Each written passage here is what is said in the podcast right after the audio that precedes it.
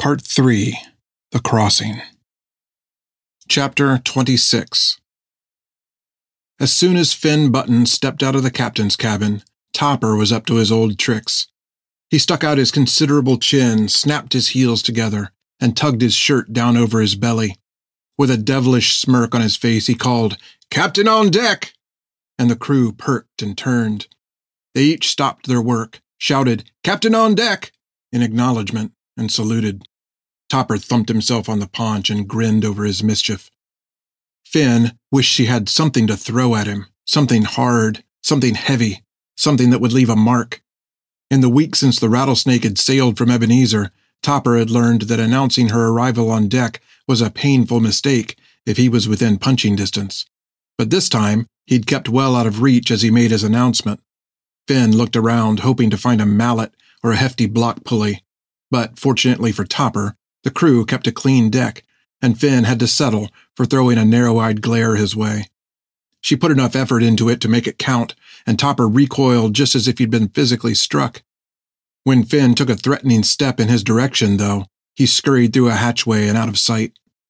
Ridiculous, Finn thought. The charade had been amusing for a while, but now that Creech was gone, the men seemed to lend it real credit. They'd even voted on it voted her to the office of captain. Finn was certain Topper had put them up to it. Ridiculous. She hauled herself aloft and stood on the main yard arm, with her arms curled around the mast. The horizon was clear, no cloud, no sail. To the west, Carolina's outer banks huddled low and wide.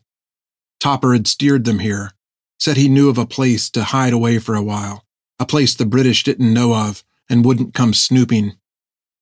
Finn surely didn't know what to do or where to go, and that was exactly why the notion of electing her captain was so unthinkable. She was already wanted for piracy and mutiny and murder. Living up to the title of captain was more burden than she cared to shoulder. Below her, the helmsman called out a course change and heaved the wheel around. The rattlesnake groaned and tilted as they eased westward and slipped into the waiting arms of the Outer Banks. Finn kept her eyes to the south, straining them toward the horizon for any glimpse of British ships that might have followed. None appeared, and soon they were safely tucked away amid the sheltering isles of the Carolina coast.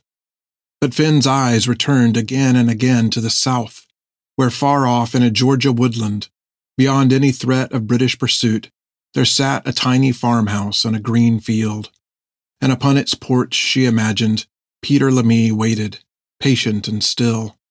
She closed her eyes, and in an instant, her perch atop the mast seemed to change. She was in her bell tower again. She was a little red haired girl sitting cross legged and staring into the distance, toward some faraway place out beyond the walls of the Ebenezer orphanage. Then the vision receded, as if Finn were being pulled high into the air above the little town. At the very last, she saw the white swan atop the chapel's steeple seem to come alive. It twisted and writhed on its pike, trying in vain to break free of its anchor and fly. Then the vision faded away and Finn opened her eyes. The rattlesnake slipped into a cove where a scatter of shanty rooftops peeked over the oat whiskered dunes. Below her, Topper called out for anchor, and the rhythmic footfalls of the crew answered. Finn climbed down as men untied the ship's skiffs and lowered them into the water. They lumbered at their work. There was little talk and no singing.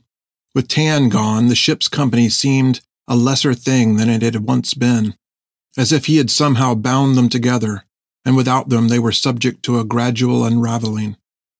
And Jack had been as good as gone, too, lying abed unconscious since they left Ebenezer. A musket shot had severed his leg mid shin, and the stump was swollen and gray. Dark purple lines ran up his calf to his knee, and he shook day and night with a sickness. Topper wouldn't say it, but Finn could read his eyes, and they told her that he saw death in Jack's fever. Finn couldn't believe that. Too many had died already. Nut, at least, was himself, and he tended Jack without complaint. On the shore, a man hobbled over the dunes and waved. He dragged a pitiful boat down to the water and rowed it out to the rattlesnake, while Finn fetched Topper and Armand Defane to help her with Jack. Topper mumbled that it was going to take a lot more than the three of them to manhandle Jack Wagon off the boat, and in the end he was right. It took eight. They had to use the capstan to lower him down to the rowboat like a side of fresh beef. Topper set a watch to keep the ship and gave leave for the rest to go ashore. A handful of the crew climbed aboard the rowboat with Jack, while the rest boarded the rattlesnake's skiffs and followed. On the beach, their host scrambled out of his boat and greeted them. He was long unwashed, if the flies attending him were any indication, and he stank of brine and waste. As he approached them, he threw both arms into the air and lifted a rotten-toothed smile. Flanders Topper! Hoo-hee! Come round to snuffle me boots! He croaked at them. Finn stepped back a pace and wrinkled her nose in disgust. By heaven, Hank, you still not bathed? said Topper. He waved a hand in front of his face and squinted his eyes as they began to tear up. Never! cried Hank, and threw his arms into the air. Finn Button, meet Hank Dooley. Not bathed now in. Topper scratched his temple and rolled his eyes in thought. What is it now, Hank? Sixteen years? Seventeen! Topper leaned toward Finn and cupped one hand to the side of his mouth. Hank swore off bathing when his wife refused to be driven off by lesser means. She stood him nearly a year before she run for sweeter air. Hoo-hee, I'm glad to be rid of that woman. Hank reckoned he best keep it up just in the unlikely case she changed her mind and took it in her head to move back in. He ain't risked a bathing in seventeen years, and, well, you can smell him for yourself. Topper motioned for her to have a closer sniff. Instead, Finn stepped back a pace. Smart lass, said Topper. Hank, this here's Captain Finn Button. I reckon you heard of her. Hoo hoo, said Hank. Give them British a fit, ain't she? Finn shrugged and smiled at him. In spite of Hank's vile aroma, Finn found him somehow likable. Well, come on up, you old dogs, said Hank. Won't be no British round here to bother you. Have a sit. Got some geese cooking what I just killed this morning. They followed Hank over the dunes toward the ragged clutter of houses pitched in the sand, making sure to keep upwind of him as they went. The makeshift village was constructed of the remains of old boats and ships, and nowhere was there a square joint or a straight line. The entire affair was curving this way and that. Dooley's Retreat, they called it. Fearing that even his forswearing of Couth may not keep his wife away, Hank had likewise shunned all civilization, and landed himself amongst the sand and gulls and geese. In the years since, smugglers, pirates, and anyone in want of a place to be unfound for a time had learned Hank's hospitality was second to none, if one could abide the odor. They ducked inside one of the shanty structures, and the smell of a roasting goose filled the air. Nut and seven others carried Jack inside and settled him on a pallet by the fire. He moaned and tossed in his fevered sleep, and Nut sat next to him and flinched a bit each time Jack muttered a sound. The other men bustled about and found themselves corners to claim and fall asleep into. Finn did the same, and, hungry as she was, she was fast asleep before the goose finished its roasting. They spent a week in Hank's company, and though the crew was cheerful and content in their leisure, Finn was lonely for Tan's company and for home. Her nights were fitful and long. She awoke often in the dark, startled by the solidity of the ground. Without the ocean to rock her, she felt out of place and set apart from the life that the sea was calling her to. But answering that call meant giving away her claim to any place of earth. Some men could sail the ocean and never really give themselves to it. But others, real sailors, men of salt and timber, they were different. Finn could spot it in a man almost instantly. It wasn't the leathery skin and deep lined face. It wasn't the sun bleached hair or the smell of rum and salted meat. It wasn't the calloused hands and the curse ready tongue. It was something inside, something elemental and rooted deep in the marrow. Such men belonged to the wind and built no landward home. Their foundations were of wave and storm, running fluid and deep, deeper than any mine or grave. Any true man of the sea could tell you when he gave himself over to it. It's the moment when men are divided one from another, sailors of a season on one hand, and true men of wind and wave on the other. It's when one man looks toward home, and the other comforts himself in knowing his home is his berth. Giving oneself like that means being cast away, set adrift on the world and beholden to nothing, no man, no country, no law but the sea. But the trade of it, the joy of it, is that home is what a man carries with him. And when he pours his blood into a ship and cherishes her and knows her like a lover, his home carries him far and safe across all oceans and vasty deeps. Topper was such a man. His joy was the spray off the bow and the breeze on his sunburnt pate. Jack was certainly, as Tan had been, and Armand also, though joy wasn't often in him as a virtue. Finn suspected that Armand was a man not only given to the sea but lost to it, adrift in monstrous waters. As she lay awake, aware of the unmovable certainty of the world beneath her, Finn felt her own call to that weathered citizenship. She'd felt it for a long time. She longed to give herself to the deeps. The first day she stood in the tops of the rattlesnake and saw the ocean poured out before her. It was this that frightened her when she thought of Peter. Her heart and soul wanted only two things in the world Peter and the sea, the anchor and the unknown. The knowledge that she might one day have to choose between them chilled her, and she longed for the numbness of sleep. Finn had hoped that undisturbed rest would aid the healing of Jack's leg, but after a week at Dooley's retreat, it looked no different, which was both good and bad, depending on how she thought about it. Jack tossed in his sleep, and rivers of sweat collected on his brow and ran down his face. His fever held him tight, and Finn whispered awkward prayers over him. Praying wasn't something she'd ever quite got comfortable with, and trying it out now seemed pointless given her lack of practice, but she could think of little else to do for Jack in his condition. On the morning of their eighth day ashore, Hank waddled around the fire on his haunches, stoking it back to life and sending great whooshes of foul smelling wind into any nostril haplessly perched in his way. All about the hovel, men coughed and snorted themselves awake. Hank chuckled in his merriment and placed a fresh catch of fish on the spit for breakfast. Finn was just stretching the sleep from her limbs when a yelp from outside the hovel startled her. The room quickly emptied, and Finn stepped out behind the rest. The rattlesnake stood offshore at anchor, but it had found company in the night. A tall warship waited alongside, and a line of boats was visible between the ship and shore, each filled with blue coated soldiers of the Revolution. Before Finn could take in the entire scene, a group of twenty soldiers crested the dunes. Some of the crew turned and ran. Others darted back into the shanty to look for weapons, and still others balled up their fists and proclaimed that they'd not be arrested without a sizable fight. Finn backpedaled and looked for an escape route. Then Topper flew past her and ran right into the midst of the oncoming soldiers. Finn was impressed with his bravery until she realized he was laughing. She looked closer and saw that not only did all the soldiers still have their muskets shouldered, but she even recognized two of them Ned Smithers and Fred Martin. Topper slapped Fred on the back and welcomed him to Dooley's retreat as Finn sighed and relaxed. Let's go inside, Topper. We need you to have a good listen and keep your calm. Fred motioned to the door. Before they could take a step toward it, Hank, who was standing near the hovel and pondering the new arrivals, bent down, picked up a handful of seashells, and began lobbing them at the soldiers. Get back! I ain't going without a fight, he wailed. I ain't going, I ain't. One of the soldiers unslung his weapon, but Ned ordered him at ease. Just cause I'm dressed fancy don't mean I'm dragging you off to your wife, Hank.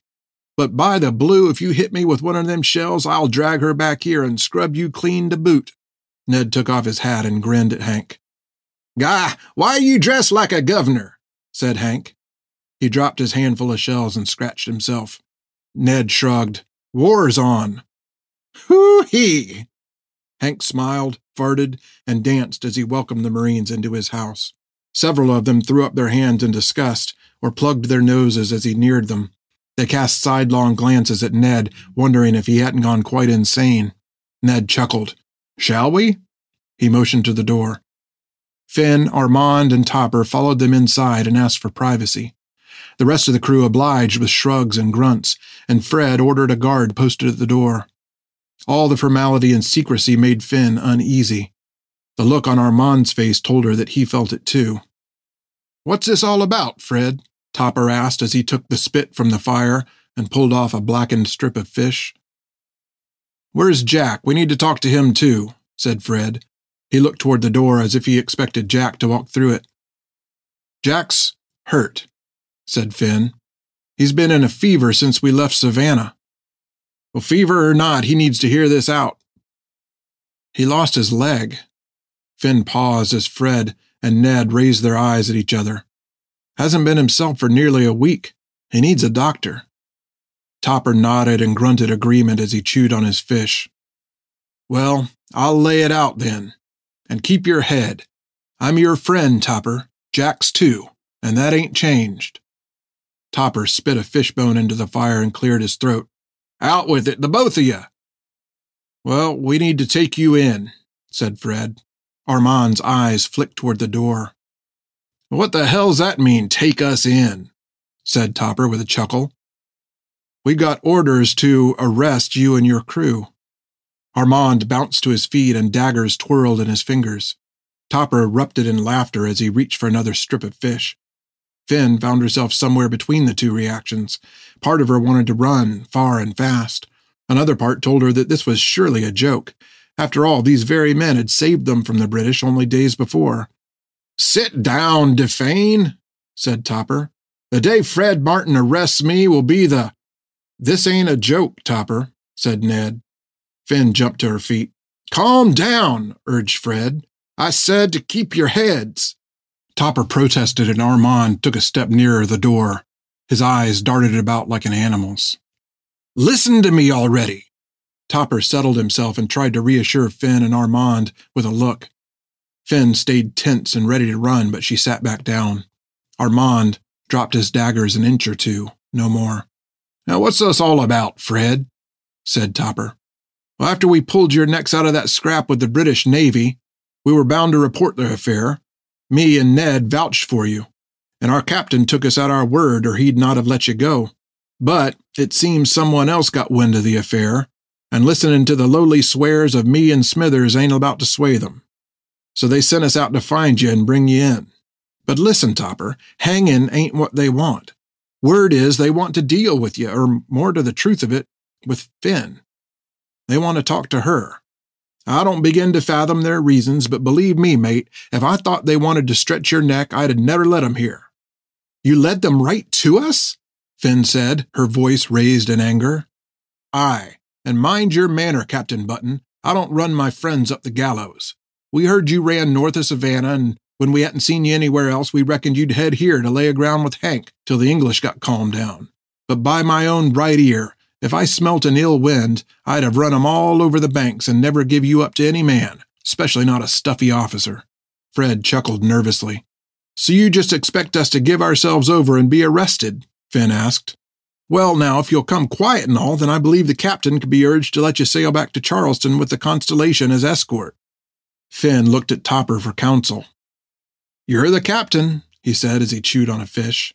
A fine bit of help he was.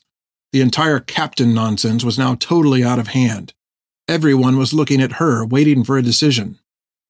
Well, I'm not going anywhere, she said. From near the door, she heard Armand grunt his approval. Fred shook his head in exasperation. You heard the captain, Topper said with a grin. Outside the shack, Hank howled. The door burst open and an officer entered, followed by two Marines with guns. The officer was a stiff, thin man that kept his hands clasped behind his back and his head precisely upright and forward. When he looked from side to side, he swiveled at the waist instead of turning his head. Through Hank's howling, they heard soldiers outside cocking muskets and ordering men to stand fast. Captain, I, started Fred in protest. The captain swiveled toward Fred and frowned. I've heard enough, Sergeant. I gave you the opportunity you asked for, and you failed. Now we do it my way. Seize them. Armand lunged, knives drawn, but the Marine at the door was already bringing his musket stock down. In a swift stroke, the stock connected with Armand's skull, and he fell to the ground in silence. Fred yelled and waved his hands in the air. Stop! Stop! he shouted. and Finn had no intention of following that advice. She was on her feet, fists up. Several more Marines filed into the shack and surrounded them. Once more, the captain voiced his order to seize them.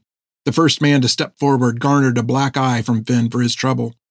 As another man threw his arms around her from behind, Finn was comforted by the thought that she hadn't gone without some measure of fight. Topper and the rest put up little protest. They were ferried out to the captain's ship with their hands tied and their questions ignored. Topper sat across from Fred, cursing him for a traitor. Couldn't just do as I asked, could you? said Fred. Tried to make a friendly go of it, and I had to do no end of convincing the captain to get that. Fine lot of good it was. You should be weaseling me an apology, Topper, not the other way around. Topper's eyes shot up in disbelief, and he opened his mouth to see what would come out. Clam up, Topper, spouted Fred. Quiet your trap and listen wise. When the captain sees you, keep your tongue and you'll be glad of it. There's a fair deal to strike for one with an open ear. I make no deals with devils. Fred spat on the deck between his feet and turned to consider Finn. He stared at her hard and long, as if he were gauging a cloud bank that might be worth the trouble to sail around rather than through. When he turned back to Topper, he leaned in close and waited for him to meet his eyes. For my soul's sake, I hope your lassie captain's got a cooler head and wiser ears, Topper. I've no keen to see your neck stretched on my account. The way Fred talked about her, as if she wasn't there, rankled Finn's sense of place in the world. Though she spent plenty of time reminding herself that her station as captain was ridiculous, being reminded of it by someone else brought her down to earth hard enough to smart. The small boat slipped alongside the ship, and a soldier untied Finn's hands so she could climb aboard. Any thought of flight was now out of mind. There was nowhere to go outside of an easy musket shot to the back or a long swim before drowning. Once on deck, the captain instructed his men to see them to the brig, and when Finn didn't move of her own account, a soldier prodded her in the back with his musket. She stumbled forward a step and turned around to shoot a glare back at him. He raised his musket stock, daring her to protest further. At ease, Corporal, ordered the captain. He considered his next words carefully and exchanged a look with Fred Martin that clearly relived some past disagreement. Perhaps our guests have been imposed upon enough. The soldier lowered his musket and bowed in deference. I apologize that we must accommodate you and your crew in the brig, Captain Button. But your stay here will not be long. You have questions, no doubt, and I have answers that I will be happy to afford. All things in good time. In the present case, I think lunch shall be as good a time as can be made. He bowed and motioned his hand to the nearest hatch. If you please, Captain. Finn's first inclination was that he was mocking her. His manner, however, was consistent and his crew unamused. She warily bowed in return and proceeded toward the hatch. And, Captain Button, I trust you will report to me any inhospitable service you receive when next we speak, yes? Without a waver of his smile, he cast his eye on the armed men in Finn's escort. Finn smiled at the nearest Marine. I guarantee it, she said.